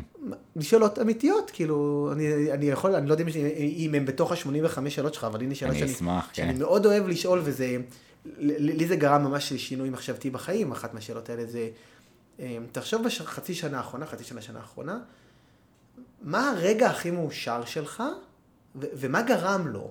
עכשיו, אני לא מדבר על וואי, הייתי שמח, לא הייתי... מה, מה הפעולה הזאת שעשית שממש העיפה אותך לגמרי, והיית כאילו מאושר בה? באמת, בקודש של וואו. זה, זה לא טריוויאלי, כי אין להרבה אנשים את ה... רגע, הייתי עם הילדים שלי, לא, לא קביל. כן. לא, לא, לא מקבל, יש ילדים, לא. מה, היית במין איזה עדה, במין היי כזה מטורף, כי זה משהו שקרה לך, ואז השאלה הבאה היא, למה אתה לא עושה את זה יותר? זה, כאילו, זה, זה, זה לא יודע, זו שאלה שאותי העיפה לגמרי, ושיניתי הרבה דברים בחיים שלי בעקבות השאלה הזאת. אני למדתי שאחד הרגעים הכי מאושרים, לפני שטסתי אפילו פוסט, לפני הרבה זמן, שאחד הדברים הכי רגעים זה, זה שאני מרצה. כן. כשאני מרצה לאנשים, אני פשוט בהיי, מטורף. מטורף. כאילו זה לא, יש הרבה סיבות אולי למה, אבל זה קודם כל לא כל כך משנה למה, אבל כן, אני אוהב, אני אוהב ללמד, אני באמת אוהב ללמד אנשים, אני אוהב שאנשים לומדים. וזה, וזה פשוט הבנתי שאני, כאילו, כולם אומרים לי, מה אתה צריך לעשות מחקר, צריך לעשות את זה, אבל אני נורא נהנה, אז אני פשוט, אני מרצה כי אני פשוט נורא נהנה מזה. ושוב, זו מחשבה, מה באמת נהנית, ותעשה את זה קצת יותר. אדיר. אה, גם אני חושב שכאילו הכוח של השאלה הזאת היא שהיא שאלה חדשה באיזשהו מקום. אתה לא שואל את עצמך את זה ביום-יום. ו... וגם במקום הזה דיברנו על השקט בשיעור, שקט בשאלות משמעותיות כאלה, זה גם נורא קשה, כי גם, נגיד הייתי שואל אותך את הדבר הזה, אז וואו, רגע, שנייה, ויש איזה רגע של מצוקה, וזה בסדר לתת את הזמן לשקט ולחשוב, כי באמת התובנות אה, מדהירות. אני אוהב, אה, שאלה שנכנסה לא מזמן, אה, אה, איזה טיפ היית נותן לעצמך אה, שלפני חמש שנים? כי בעצם מה זה מייצר, זה שוב, עוד פעם את ה-what if כזה, אה, ואתה מבין מה היה לך קשה כן, בחמש אבל זה שנים. נורא יכול להכניס לדיכאון. אה, אוי שיט, למה לא נתתי לעצמי את הטיפ הזה? סתם. אה, מצד אחד, אבל כן, כן. נותן אותו עכשיו, כאילו, אוקיי, שמתי לב לדבר הזה, אז אבל נכון, שאלה קשה. אחינועם לבקוביץ' שואלת, מה עושים כדי לעורר, לעודד גם בנות להיות סקרניות? בעיקר אחרי הכניסה לגיל ההתבגרות. אז קודם כל, בנות הן סקרניות, מדהים. בדיוק כמו בנים. אין שום הבדל, גם דרך אגב כל המחקרים שלנו אומרים את זה. ממש מהדאטה והניסויים, אין שום הבדל בין בנות לבנים בסקרנות שלהם. לא בהתנהגות ולא בסקרנות, שום הבדל. אה, אני אני לא חוקר מגדר, אז אני לא יודע להגיד משהו יותר חכם מזה, חוץ משלנו אין הבדל, כל המחקרים שעשינו אין הבדל בין בנים לבנות, בסקרנות. אה, שוב, זה כל הדברים האחרים שמונעים מכם את הסקרנות. אז, אז אני, אני לא מומחה לחרדות ושל teenagers, mm-hmm. אני עוד תתקל בזה, כי הילדה שלי מצליחה להגיע לשם, אבל, אבל זה זה. זה לא יותר או פחות סקרניות, זה כמה דברים אחרים מטרידים אתכם. אם תהיו שקטים ובטוחים בדברים האחרים, הסקרנות תפצח קדימה ותבקע ו- ו- ותגיע לידי בישוי. זה, זה לא פחות, אין כזה דבר בנות פחות סקרניות, זה פשוט, לא יודע, לא נכון עובדתית וקונספטואלית. מעולה. אז באמת, אה, מחקרים של אה, אה, דפנה יואל בתל אביב, על הבדלים בין המוח, אין הבדלים, זה דברים, כן. קונספציות, שאנחנו, פשוט שטות צבאיות מגדריות, בואו נעשה פחות. תביאו להם את הלגו kits שהם קטנים. ו- יש לי רק להגיד, יש לי שלוש בנות ובן אחד, וגם הבת הגדולה וגם הבן הגדול, שניהם בנו ארדואינו בגיל תשע, שמונה, תשע, שניהם נהנים מזה, הכל טוב. אמ, אוקיי. אמ, אה, יעל אלון שואלת, אה, אנחנו מעריכים סקרנות אה, רק שהיא נובעת באופן טבעי, או שקיימת גם סקרנות שמתפתחת עם הזמן? היא שואלת את זה כי יש שיח אודות הצורך בבחירה של תלמידים את המקצועות הנלמדים, למשל בבתי ספר דמוקרטיים, והאם, והאם הם ילמדו רק את מה שמסקרן אותם, או שצריך להכריח אותם ללמוד דברים שהם יפתחו לגביהם סקרנות בעתיד. טוב, זו שאלה שתולה כנראה, כי הילדים שלי בית ספר דמוקרטי, ואני גם את זה חוקר הרבה. אז אני אגיד קודם כל כל מיני דברים מדעיים, ואז את הדעות האישיות שלי. אדיר. אה, ילד שלומד מה שהוא בחר, לומד את זה יותר טוב, מאשר ילד שמכריחים אותו ללמוד משהו. אה, מחקרים מראים את זה. יש מחקרים על well-being ענקיים בכל העולם, שאחד מהמדדים הכי אה, פרדיקטיביים ל-well-being זה השליטה של הילד על מה הוא עושה. היכולת לבחור מה הוא עושה ומה הוא לומד, תורמים ל-well-being וגם מודדים למידה. אז לתת לילד לבחור מה הוא לומד מאוד חשוב. אה, אה, יש בעיה בדמוקרטיה ובבחירה, אה, קצת, אני אעשה רפרנס לדברים שקורים כרגע, זה השאלה מה המבחר. אם יש לך מבחר בין דברים גרועים, אז זה, אז, אז זה לא טוב. כן. כאילו, אז, אז היכולת לבחור לא באמת באה לידי ביטוי. אז אני מאוד מאמין בלאפשר מבחר מאוד גדול, של כמה שיותר, סתם, סתם ידע, בתי ספר דמוקרטיים יש להם מה שנקרא שבוע טעימות, שילדים מחויבים ללכת לכל השיעורים האפשריים. רק אחר כך הם בוחרים מה השיעור שהם רוצים. אז קודם כל, תראה כל מה שיש, תנסה כל מה שיש, ואחר כך תבחר. אז זה הקטע. אני קצת עוד דעה, אה, שוב, דברים אישיים לחלוטין מהרמה האישית שלי, אנחנו קצת התפרענו, אנחנו שולחים את הילדים שלנו מלא חוגים. לא כי אנחנו רוצים שהם יעשו הכל, כי, כי אנחנו לא חושבים שהם יודעים מה הם אוהבים. כן. אז כן לאפשר לילד לעשות הכל. זה מצחיק, מותר להכריח אותו לנסות כל דבר פעם אחת. כן, זה... פעם אחת תלך תנסה. ציור, ולא יודע, אוריגמי, ודוגמה אישית שלנו, הם הלכו לקורס אה, תפירה והריגה, כאילו, כאילו, בב- בבית של מישהי, ש- הר- הריגה באלף, הריגה כן, הריגה עדיף ב- שלא הר- לנסות הריגה פעם ב- זה- פורטנט, כן. משהו אחר שאני לא ממליץ. אבל כאילו, ממש כאילו, אין- יותר לואו-טק מזה. שני ילדים שלי עפים על זה, שלוש שנים הם סורגים, ולא היית חושב ללכת לדבר כזה.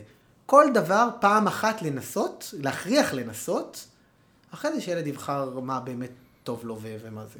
אדיר. זה גם, כאילו, אולי באמת בעולמות של אה, בתי ספר אה, דמוקרטיים יש קצת הפריבילגיה הזאת.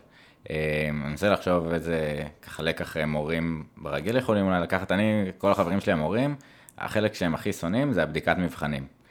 ואני אומר, אולי ב...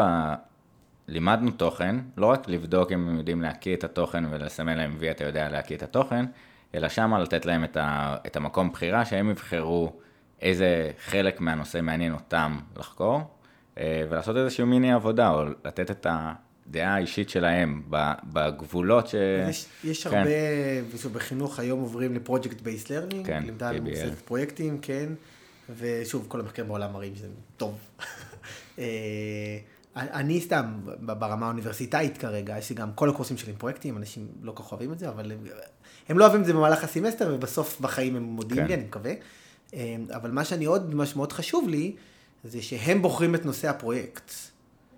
כי, כי אה, אצל אצל קורס שמפתחים אפליקציות, אז אני אומר, תפתחו איזה אפליקציה שאתם רוצים, את המתודולוגיה אני אלמד אתכם, זה הנושא של הקורס, אבל מה הנושא של הפרויקט אתם תבחרו, וזה מחבר אותם בצורה אחרת לגמרי, ומשקיעים בצורה אחרת לגמרי. אז אפשר גם בכל תחום, תבחר את הנושא, גם מתמטיקה, לא יודע, הוא לא כפל. תבחר מה אתה רוצה להכפיל, אני אותך איך להכפיל, אבל תבחר אתה מה אתה רוצה להכפיל. כן. בסדר? כדי קצת לחבר אותם, לתת קצת אה, כל מיני אפשרויות כאלה.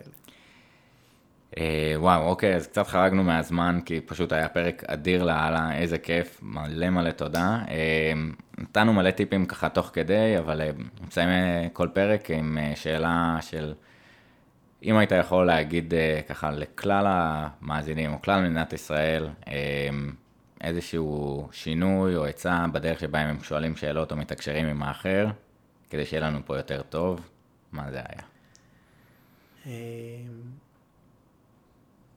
אני חושב שכאילו, גם ברמה האישית, לשאול אנשים ובאמת להתעניין בהם, גם אם זה מעניין אותך, להתעניין בהם ולהקשיב אה, אה, לתשובות. וברמת ה... גם אמרנו את זה מקודם, אני רוצה לחזור על זה עוד פעם, כששואלים אותך שאלה, אז בייחוד ילדים, לענות באמת. לענות באמת, ואם אתה לא יודע את התשובה, וזה מעניין אותך, אז תביע את העניין הזה ותלך תענה ביחד עם הבן אדם. אדיר, וואו, תודה רבה. בשמחה. איזה כיף. בכיף. ביי חבר'ה.